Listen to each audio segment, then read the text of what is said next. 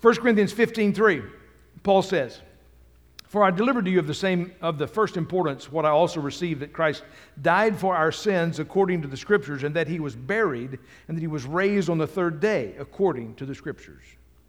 And that he appeared to Cephas, then to the twelve, and after that he appeared to more than 500 brethren at one time, most of whom remain until now, but some have fallen asleep. Then he appeared to James, then to all the apostles. And last of all, as to one untimely born, he appeared to me also, for I am the least of the apostles, and not fit to be called an apostle because I persecuted the church of God. Now, within this section, what we've been looking at over the last couple of weeks, within this section, there is, there is a, a creed that was one of the early statements of the church. This was within just a few years, maybe even months after the death and resurrection of the Lord Jesus Christ. The church is, is growing, and so they need something to hold on to. They need, they need to know what their doctrine is, they need to know what they believe.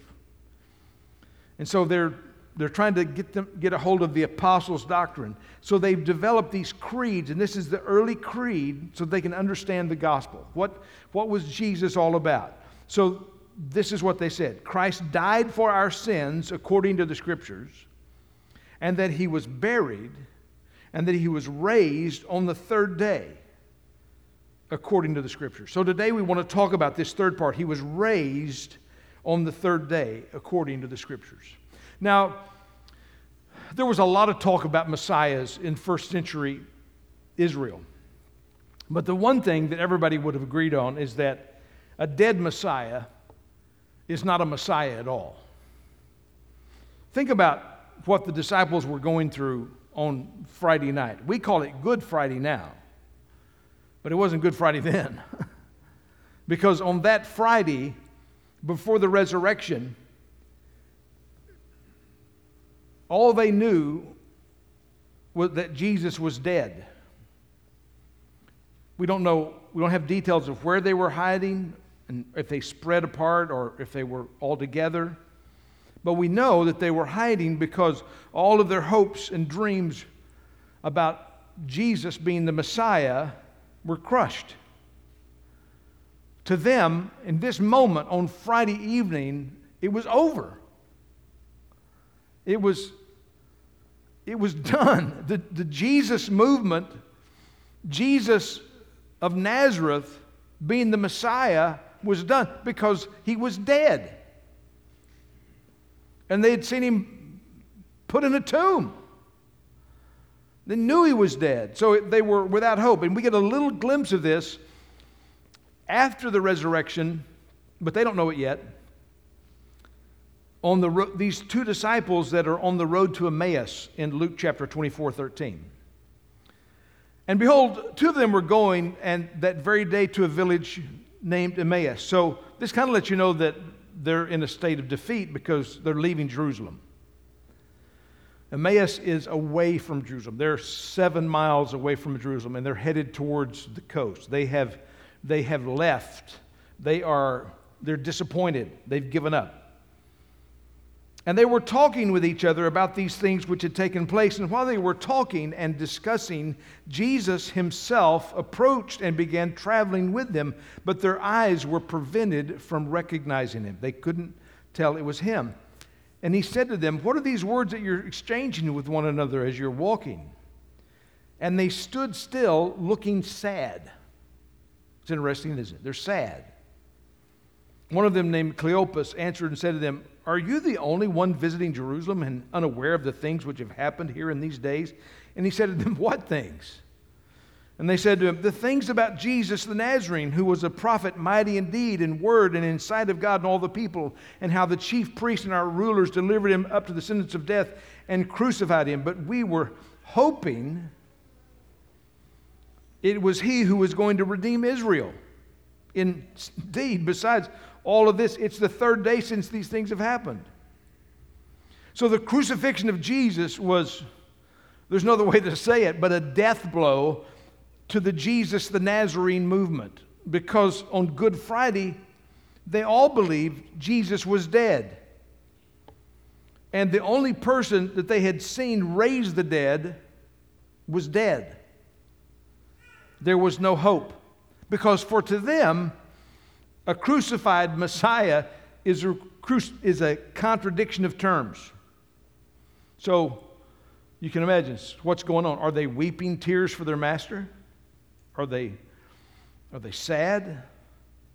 I bet some of them are angry. They're disappointed. They feel like they've been lied to. They've been led astray. They can they look back and think, I, I just spent three years of my life. I just gave up three years of my life to follow this guy. For nothing? For naught? You see, many Jews had the same kind of hope. They had the hope of resurrection. They would have believed that at the end of days, just like we would believe at the end of days, that there's going to be the resurrection of the good and the bad. And they got that from the Old Testament scriptures, Daniel chapter 12. Many of those who sleep in the dust of the ground will awake. These to everlasting life, but the others to disgrace and everlasting contempt. Those who have insight will shine brightly like the brightness of the expanse of heaven, and those who lead the many to righteousness like the saints forever and ever. When Jesus was at the tomb of Lazarus and he talked with Martha, like we talked about last week, uh, Jesus said, Lazarus will live again. And Martha said, Yeah, eventually. You know, you know, if you had been here, my brother wouldn't have died. And Jesus said, Well, Lazarus will live again. Yeah, in the last day. Martha said to him, I know that he will rise again in the resurrection on the last day. And this was the, the, the hope of many first century Jews. They're believing that there's this coming day of resolution, of victory, of where the dead are going to rise and spend eternity with God. But there's no expectation of an individual being raised from the dead. They're not expecting any certain individual to raise himself, certainly not even any Messiah. And during this time, this first century, first century Jerusalem, uh, the expectation of a Messiah uh, had reached its boiling point. Many Jews were expecting the arrival of the Messiah or even multiple Messiahs. The Essenes, who are the ones who wrote the Dead Sea Scrolls, uh, you know, those Dead Sea Scrolls that were discovered in the caves and that have, you know, just literally thousands and thousands of documents. The Essenes, who were in 100 years before Christ, 100 years BC, they believed and were expecting two messiahs. They were expecting a priestly Messiah like Aaron and a kingly Messiah like David. And in their mind, the kingly Messiah would be this mighty warrior who would violently and completely remove the boot of the Roman Empire from Israel's neck and rule over God's kingdom in Jerusalem. So they're looking for this emperor, like this, this Messiah, that's going to be like this, you know, Arnold Schwarzenegger character, uh, this D- David King David that he's going to come and he's going to crush the Romans. And that's probably what the disciples were all expecting. They're expecting a Messiah that is eventually, they keep thinking that eventually he's going to step into beyond just this spiritual role of, of this, this earthly kingdom, and he's going to establish, he's going to establish this, this Jewish kingdom. Listen to what John, John, James and John said in Mark chapter 10. James and John, the, the two sons of Zebedee. Jesus called them the sons of thunder because they liked to argue. The two sons of Zebedee came up to Jesus saying, Teacher, we want you to do for us whatever we ask of you. Now, that's an open ended promise, right? Your kids ever tried to pull that on you? Hey, can I? Well, what do you? I don't know. Tell me, you better give me the detail, your details first. The answer is no until I know more, right? You're not going to just say yes. Teacher, we want you to do for us whatever we ask of you. And he said to them, What do you want me to do for you? And they said to him, Grant that we might sit one on your right and one on your left in your glory. Now, when we read that, when we read in your glory, what do we think about? We think about heaven. But they're not talking about heaven, they're talking about now. They're saying, Lord, we want to be in your glory. When, when you get into your kingdom, which we're hoping comes real soon, when you get into your kingdom, we want to sit on your right hand and on your left hand. They weren't thinking about heaven, they were thinking about now. It's possible that Judas actually might have betrayed Jesus in an effort to force his hand against Rome. In other words, he was trying to get Jesus to step into the kingly role and out of the priestly role that they had seen into the kingly role. And if you read every time Jesus said about that he was going to suffer, it upset Peter. He was confused. In Mark chapter 8, verse 31, at the road, you know, in Caesarea Philippi, uh, and he began to teach them that the Son of Man must suffer many things and be rejected by the elders and the chief priests and the scribes and be killed, and after three days rise again. And he was stating the matter plainly. And Peter took him aside and began to rebuke him. But turning around and seeing the disciples, he rebuked Peter and said, Get behind me, Satan, for you are not setting your mind on God's interest but man's. So Peter thinks, There's no, hey, wait, wait, you're, you're missing out what, I don't, Jesus, I don't think you understand what the Messiah is supposed to do. He's trying to correct Jesus in his messianic role. Think about it. He's saying, Jesus, you know, you know, I, I know I'm just a fisherman, but you know, I've read about messiahs and you're not doing it right. This is not the way it's supposed to work out. You're supposed to take charge, you're supposed to be in control. even John the Baptist, you think about John the Baptist, may have had some expectations that were leading him to wonder if Jesus was the Messiah or not because he's in prison and he sends his disciples to ask Jesus, ask Jesus. And when the men came to him, they said, John the Baptist has sent us to you to ask, Are you the expected one, or do we look for someone else? At that, at that very time, he cured many people of diseases and afflictions and evil spirits, and he gave sight to many who were blind. And he answered and said to them, Go and report to John what you have seen and heard. The blind receive sight, the lame walk, the lepers are cleansed, the deaf hear the dead are raised up, the poor have the gospel preached to them. Jesus was doing all that was expected from the Messiah spiritually, but he had not stopped Rome physically, and then he was crucified. N.T. Wright says in his book, The Resurrection of the Son of God, the Messiah was supposed to win the decisive victory over the pagans to rebuild or cleanse the temple, and in some way or other to bring true God given justice and peace to the whole world. What nobody expected the Messiah to do was die at the hands of pagans instead of defeating them. So Jesus died. And when every other messianic pretender died, all of, all of the disciples all dispersed. We know that between 40 BC and AD 135, there were at least a dozen, a dozen other people who claimed to be the Messiah. And when they died, all the people disappeared. Judas the Galilean in AD 6, the Samaritan in AD 36, Theudas in AD 45, Jesus the son of Anunas in AD 60, Menahem, son of Judas, AD 66. Simon bar Giora, AD 70, Simon bar Kobacha, Kochaba, Kachba, something like that. Some claim to be prophets, others claim to be kings of the Messiah. Anytime anyone did this, they did just exactly what they did with Jesus because they hung a, they hung a placard around Jesus' neck. What did it say? King of the Jews. They recognized that he was making, Rome was good at this. Rome would send an army and they would crush them and execute them. Some they crucified, some they beheaded.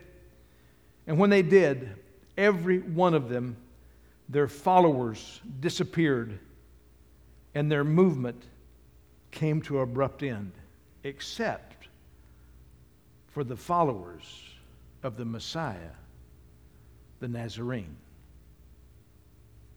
In Acts chapter 5, we get a picture of this. So they've, they've been preaching the gospel, they've had the day of Pentecost, the church is growing, they're in trouble. They got in trouble with the authorities. And so they have them under trial, and we can see their intentions. And when they heard this, they were cut to the quick and intended to kill them because they're sa- he said, You know, y'all killed Jesus, and he's the Messiah.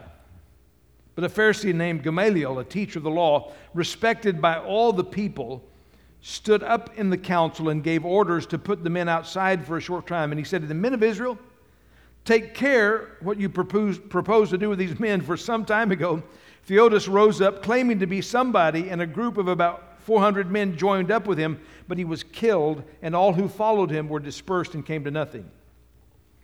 After this man, Judas of Galilee, rose up in the days of the census and drew away some people after him. He too perished, and all those who followed him were scattered. So, in the present case, I say to you, stay away from these men and let them alone.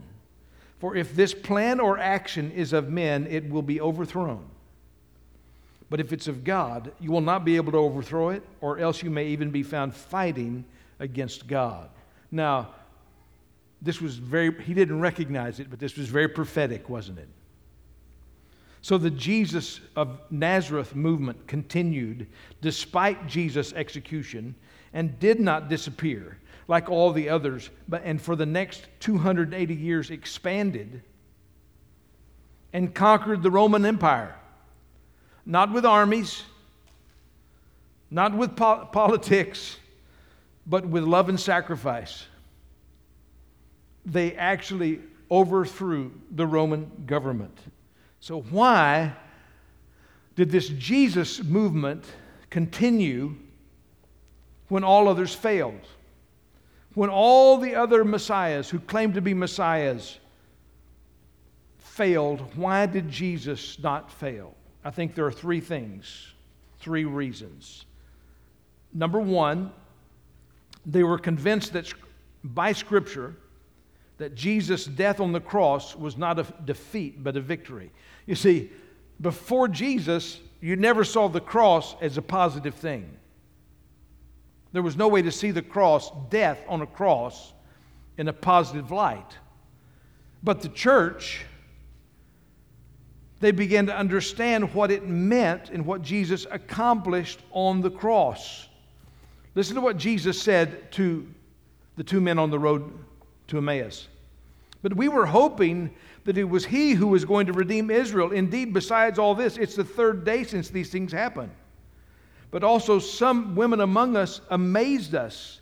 When they went, were at the tomb early in the morning and did not find his body, they came saying that they had also seen a vision of angels who said that he was alive. Some of those who were with us went to the tomb and found it exactly as the women also had said, but, but him they did not see. And he said to them, O foolish men, you know why he's saying that? Because the women had seen it and are testifying of it, and they're not believing the women's testimony because they're women. They didn't believe that women could give legal testimony. And he's saying, You, you goobers and slow of heart to believe in all that the prophets have spoken, was it not necessary?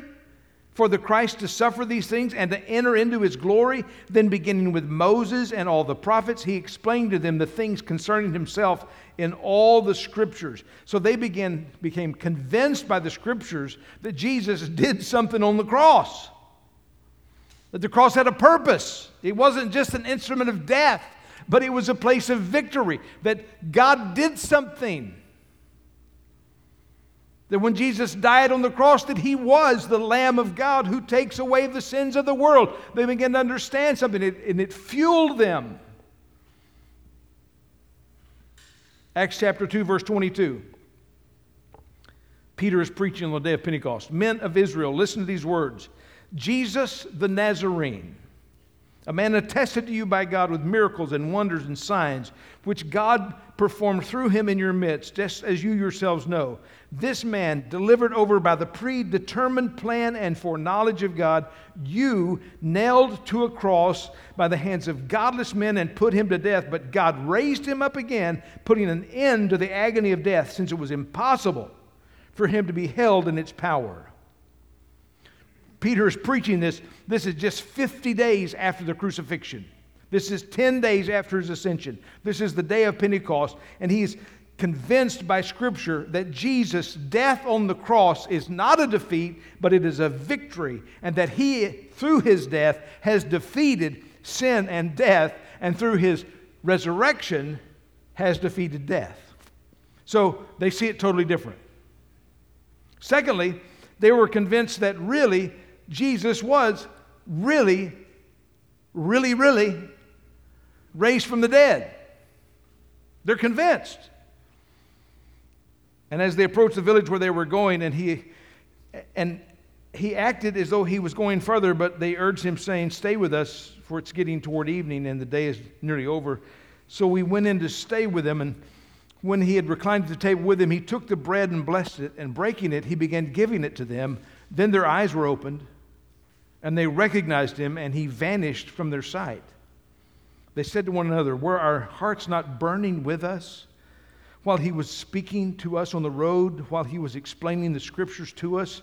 And they got up the very hour and returned to Jerusalem and found gathered together the eleven and those who were with them, saying, The Lord has really risen and has appeared to Simon. They began to relate their experiences on the road and how he was recognized by them in the breaking of the bread. So, so not only did they believe that Jesus accomplished something on the cross, they believed he was alive. Yes, they believed he had died. But they believed that what he had promised, what he had said, they began to understand the things that he had told them, the scriptures that he had tried to convey to them. Now, the Holy Spirit is teaching them. Jesus said to them, Listen, I, it's better for me, it's better for you that I go away. He says, I'm going to send you another comforter. He's going to be in you and he's going to teach you everything concerning me. So they had an understanding of who Jesus was and what he accomplished. The Holy Spirit begins to begin revelation, all the things that Jesus said. Can you imagine? They're sitting around saying, Do you, do you remember when Jesus said, when Jesus said he was going to rise again? And we were like, huh? What do you, what do you, like, hey, can I have some more fish? You know, it's like, it was just oh, totally over their heads. But Jesus brought them revelation and truth, and they truly they believed it so much. We're going to talk about this more next week. But they believed it so much they were willing to die for it. It was a truth that they carried to their grave. If you know, if they had made it up, it wouldn't have endured. Number three, they were convinced that Jesus was unique because here's what was different about all the other messiahs they believed that Jesus was also God. 1 Corinthians 8 6. Yet for us there is but one God, the Father, from whom are all things, and we exist for him, and one Lord Jesus Christ, by whom all things are all things, and we exist through him. Paul has taken the Shema, the Lord our God is one Lord, and he's expanded it. This the Jewish Shema. He's taken the Shema and he's expanded it and he's inserted Jesus into the Shema. There's one Lord. That's what he says. You know, there's one Lord. Think about that. There's one God, the Father, from whom are all things, and we exist for him, and one Lord, Jesus Christ, from whom are all things, and we exist through him. we begin to get, he begins to show the picture, the unfolding of the Trinity and understanding the Trinity to some degree. Acts 2:36 Therefore let it, all the house of Israel know for certain that God has made him Lord and Christ this Jesus whom you crucified.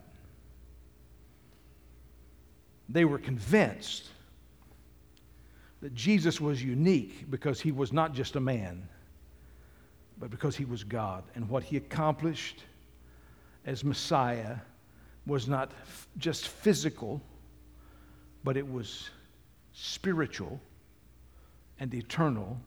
It didn't just apply to Jerusalem and the people of Israel, but it applied to all mankind and all of history. And they began to understand the dynamics of what Jesus did. And so while all these other messianic groups faded away,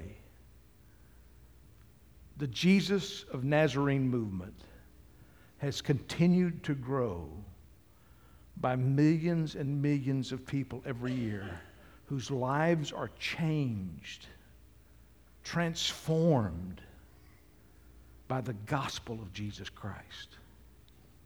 That's what made all the difference. Every other group dispersed. And so, so, you know, people say, well, you know, they made this up. They made this up.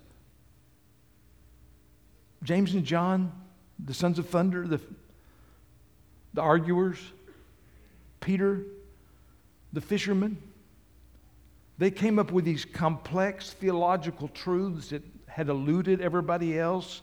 They came up with this truth that Jesus died on the cross for our sins, that Jesus really did rise from the dead, and that Jesus really is God.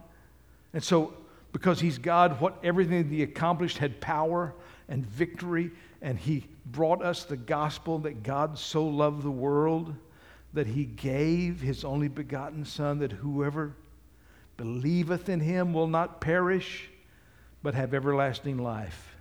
And it changed history. Amen? Amen. Let's stand together.